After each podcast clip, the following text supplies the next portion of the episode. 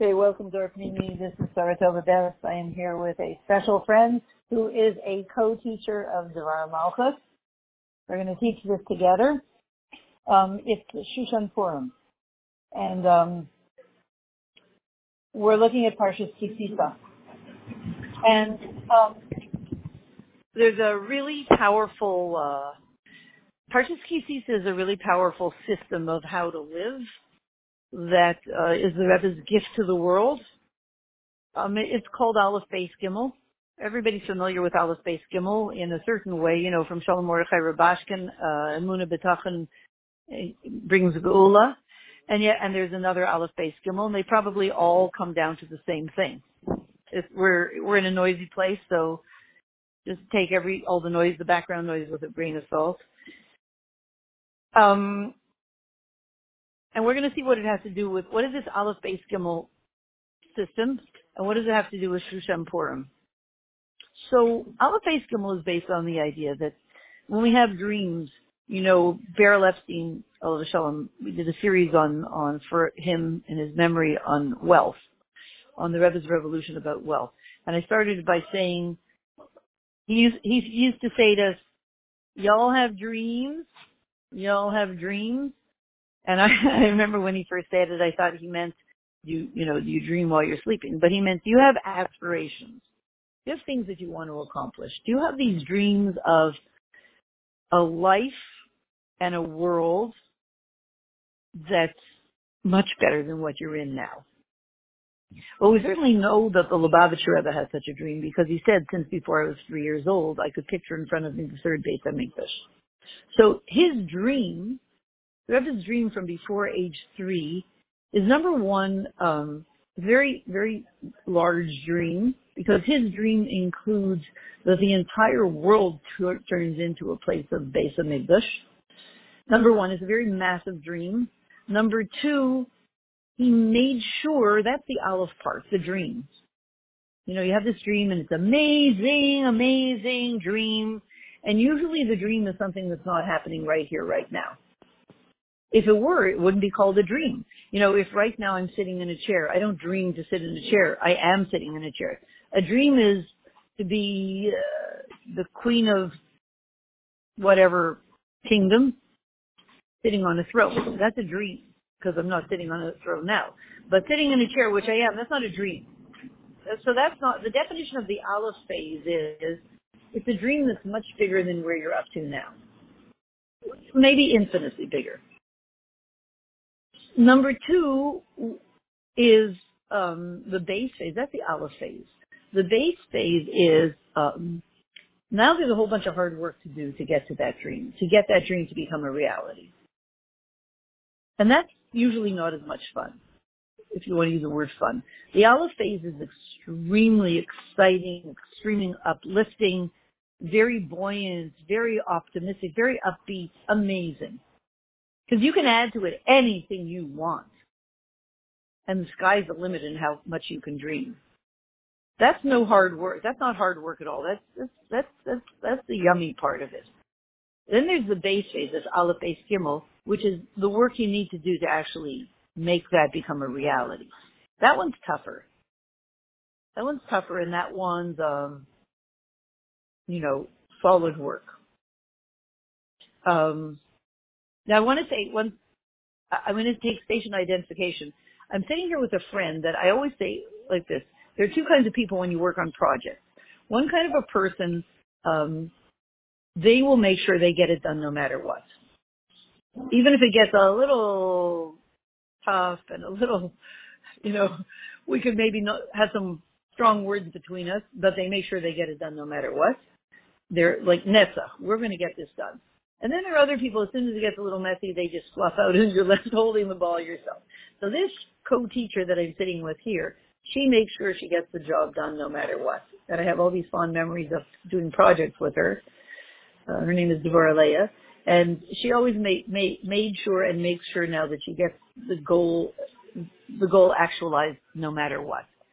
So, so that's, that's the base phase. There are some people who are really good at dreaming but they just they just never manage to get it done you know or they they they leave in the middle and then there are some people in the And then there are some people who, you know, they, they, some people dream well, but they just, they, they pull out before the end. That's tough. It's, you know, they leave you alone to finish it. Mm-mm. And so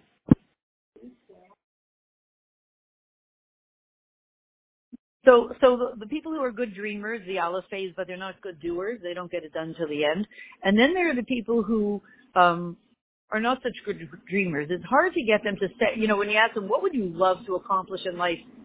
They're like, "I don't know. You know, make sure I eat three meals a day, or make sure I go to sleep on time. You know, could you dream a little higher than that?" Well, you know, those are people who just like to get the job done, so they pick very small goals. So the question is which kind of person is better. So first of all, I'm sitting with a person here who makes sure she has a big dream and she gets it done no matter what. That's her personality. Baruch Hashem. That's why we're teaching this together. What would be the gimel? So the aleph is the dream. The base is the actually doing it. And the gimel is putting the two together. Having a dream that you don't call, not a small dream, a big dream. And you get it done. And aleph plus base Aleph, you, big dream, base, you do hard work, and Gimel, you get it done. And you get it done in a way that it, it's Geula. It's Geula. So when the Rebbe, when the Lubavitcher Rebbe dreams big and says, since before I'm three years old, I picture in front of me the third Beis HaMikdash, and that's my goal, and that's what I'm here, that's what we're all here to do, and we don't compromise on our dreams, and yet we're here to do the hard work to get it done. Together with that, he needed to and needs to um, insert all kinds of dynamics and life skills, etc., into the world so that um, it becomes possible to do it.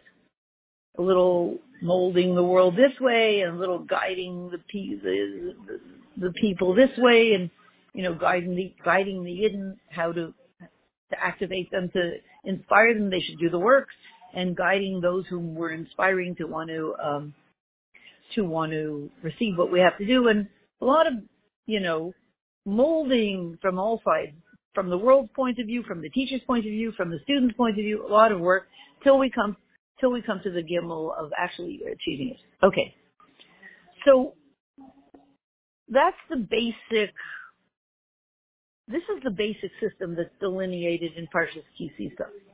And you could, Parshas Kisisa um, happens to be the last complete sikha that the Rebbe said um, of all the sikhas that he ever said so far.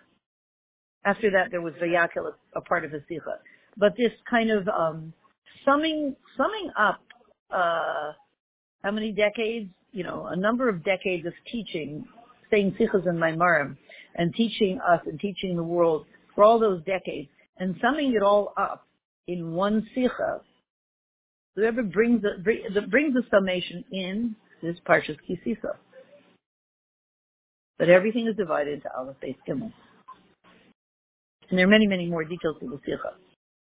So here's the question. What does that have to do with um, Purim Katan? Uh, sorry, not Purim, uh, Shushan Purim. Um, by the way, before I answer that question, um, I do want to mention I don't have the sources in front of me. In 1991, when we were in the middle of the Gulf War, um, the Lubavitcher Rebbe said that um, gave a bracha, I think, to Israel, uh, sorry, to the United States, to America, to be successful in his war on Batra. Now it was it was I think a couple of days after Purim, and the war had come to an end. When we were fighting the Gulf War, the U.S. was fighting the Gulf in the, the Persian Gulf, and the war came to an end. And then, as I, as far as I know, I think the 16th day, that'll be tomorrow, the 16th day of Adar, um, someone came to the Rebbe, and the Rebbe gave a blessing to America for success in its war against Batra. And it was a very perplexing bracha because the war ended. So why do we need success in the war?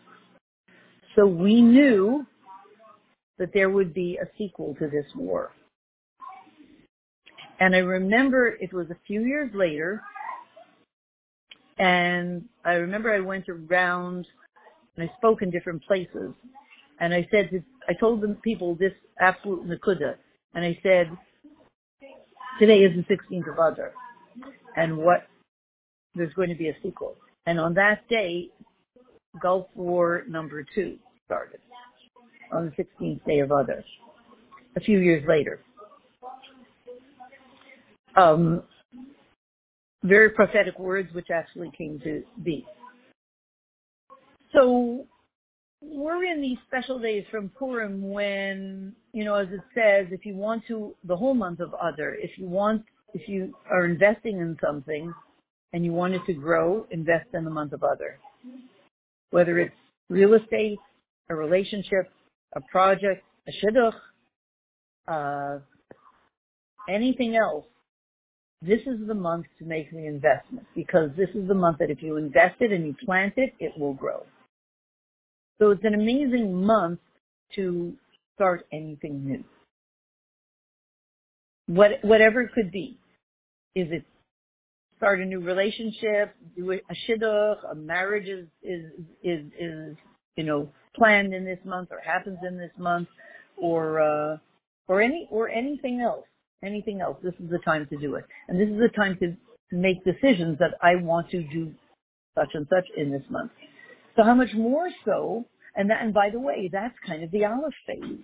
That's wow, I have a dream of something I want to do, but I link it to the base part in which, which means I'm starting, I'm not only going to dream, I'm actually starting the first part of it, the first step of it right here, right now.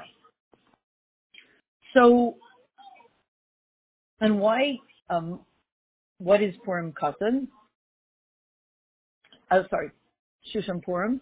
You know, we know that all the, the cities that had walls around them at the real time of Purim, there was a second day of fighting.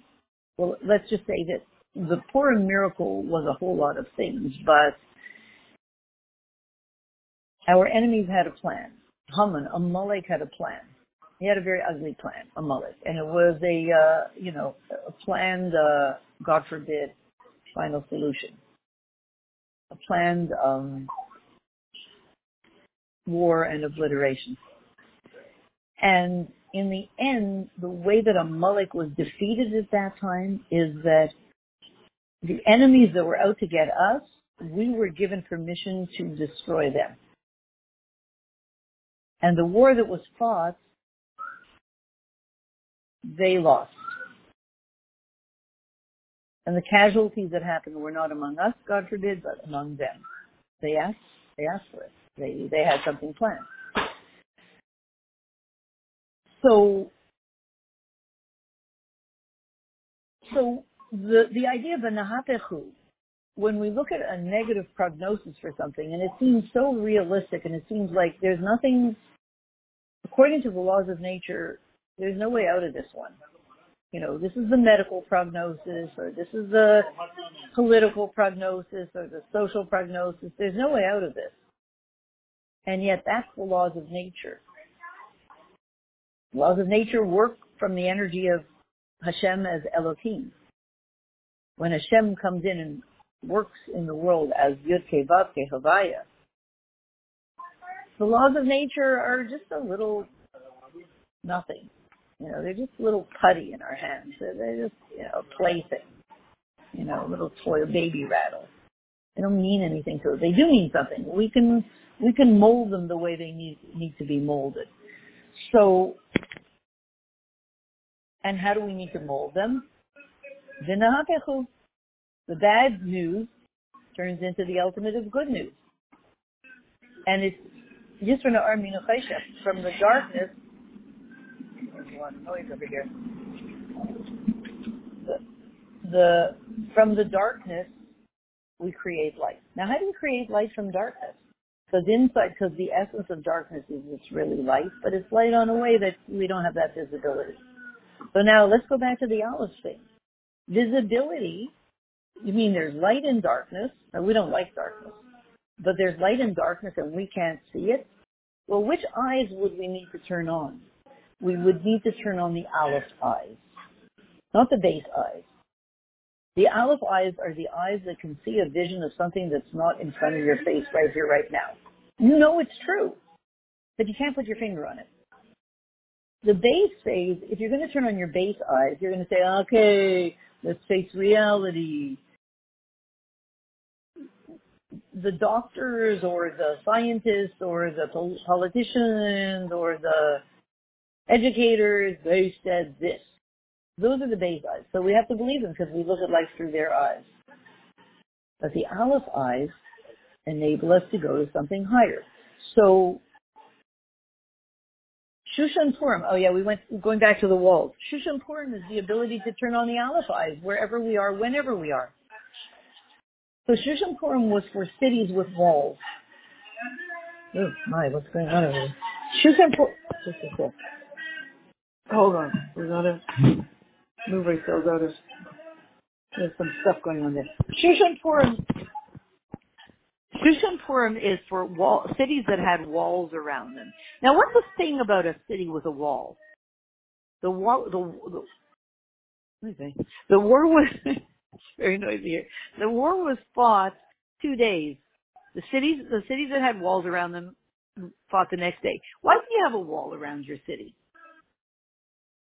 Because you don't want anybody to attack you, God forbid. Well, so why do you need a wall? because you're afraid of them. So, in other words, we put up walls when we think like, we think that the bad guys are stronger than us. Or the bad prognoses are stronger than us. And we're too weak. So what we can do, what can we do? We put up a wall to make sure that they don't, that they don't get to us. So those cities today, the cities that are kind of more afraid, they're, oh no, we better protect ourselves by making sure the enemy doesn't get to us. Those are the cities that today were victorious. That means there are times in life when we feel invincible. We can do anything. Yeah, we don't have to worry about the bad guys or the bad thoughts or the bad feelings. We're, we're fine. And then there are phases in life, uh, Rachmana Litzlan, where we feel a little more vulnerable. So we need a wall around us. We need to be protected because we feel a little bit um, defenseless. We're not as on top of the world. We're not as strong. We're not as uh, you know invincible. And when we're in those phases, that's kind of like Shushan Purim. There are phases in life when we feel like just I need somebody to protect me because uh, I'm not feeling so strong right now. So that's like the walled cities. But today that, those cities have this victory. That's Shushan Purim. So that would say that today, that part of me that feels kind of weak, kind of small, kind of vulnerable, kind of not invincible but vincible, kind of um um what's the word? Uh vulnerable, kind of needing protection. I'm not in such good shape right now that part of me, that, that part of me today is having the victory. In other words, when I, when, when, when I'm sort of in an unwalled city, when I'm feeling strong, I don't even need Hashem to protect. I don't even need Hashem to, I don't even, oops, I don't even need Hashem to protect me. But, but then there's a phase, then there's a phase where I recognize I need Hashem to protect me. And today, that phase, today is the day that has that, um, has that power. That I don't have to be afraid of anything. Because in the end, it will be Didan Natzach. In the end, it'll be Didan Natzach. I don't even have to be afraid to hold in my mind a powerful, huge dream that everybody else says is ridiculous. I could be, it's like Avram, Avram, Avram Meir, no. Um, first of all, the, the Yid who believed he was going to come out of Mitzrayim and Avram Avinu. He was the Ivri. He was the only one with the dream. Everybody else said, you're nuts. Said, I don't mind being the only one with this dream. I know it's going to succeed. I know it's going to succeed. I don't have to be, I don't mind being the only one with this dream. Um, and the same thing as it says that one fifth of Yidden came out of Mitzrayim. There were very few Yidden who believed it's going to be absolutely fine. They didn't mind. Everybody else tells, us, we are not coming out of this place. We're not coming out of Mitzrayim. Everybody told, everybody said that. There were a few people who said, we're getting out of here. How are you possibly going to get out of here? Like hidden in the Holocaust. Well, they knew. Everybody said, there's no way they're leaving. And plenty of people left. So I'm just saying, today is the day to hold that vision and feel like, care about all the base people that say, let's face reality. I go with the Aleph. But I'm ready to fight for it. And I know that today, when the people who had the dream, who who felt like, uh, you know, will they will will will they be protected? Today was their victory. And the ultimate victory is that by putting together, the last question is, what's better? To have a dream and you're very buoyant, but you never get it done? Or to get it done, but to have no dream? Says the Lubavitcher Rebbe, we put the two together. Gimel, we maintain the dream and we work to get it done and we don't get let go of our dream the entire time. We don't care what anybody else does. And today is the proof of that. And may today's Chayach bring us to La Yehudim Haisa Arva Simcha V'Satzon Bikar. And may it be for us, Kinti Alanu. We should find ourselves laughing at all the opposition, laughing all the way to, into the Geula Shlema, laughing all the way to the bank, laughing all the way into the Geula Shlema should be immediately now.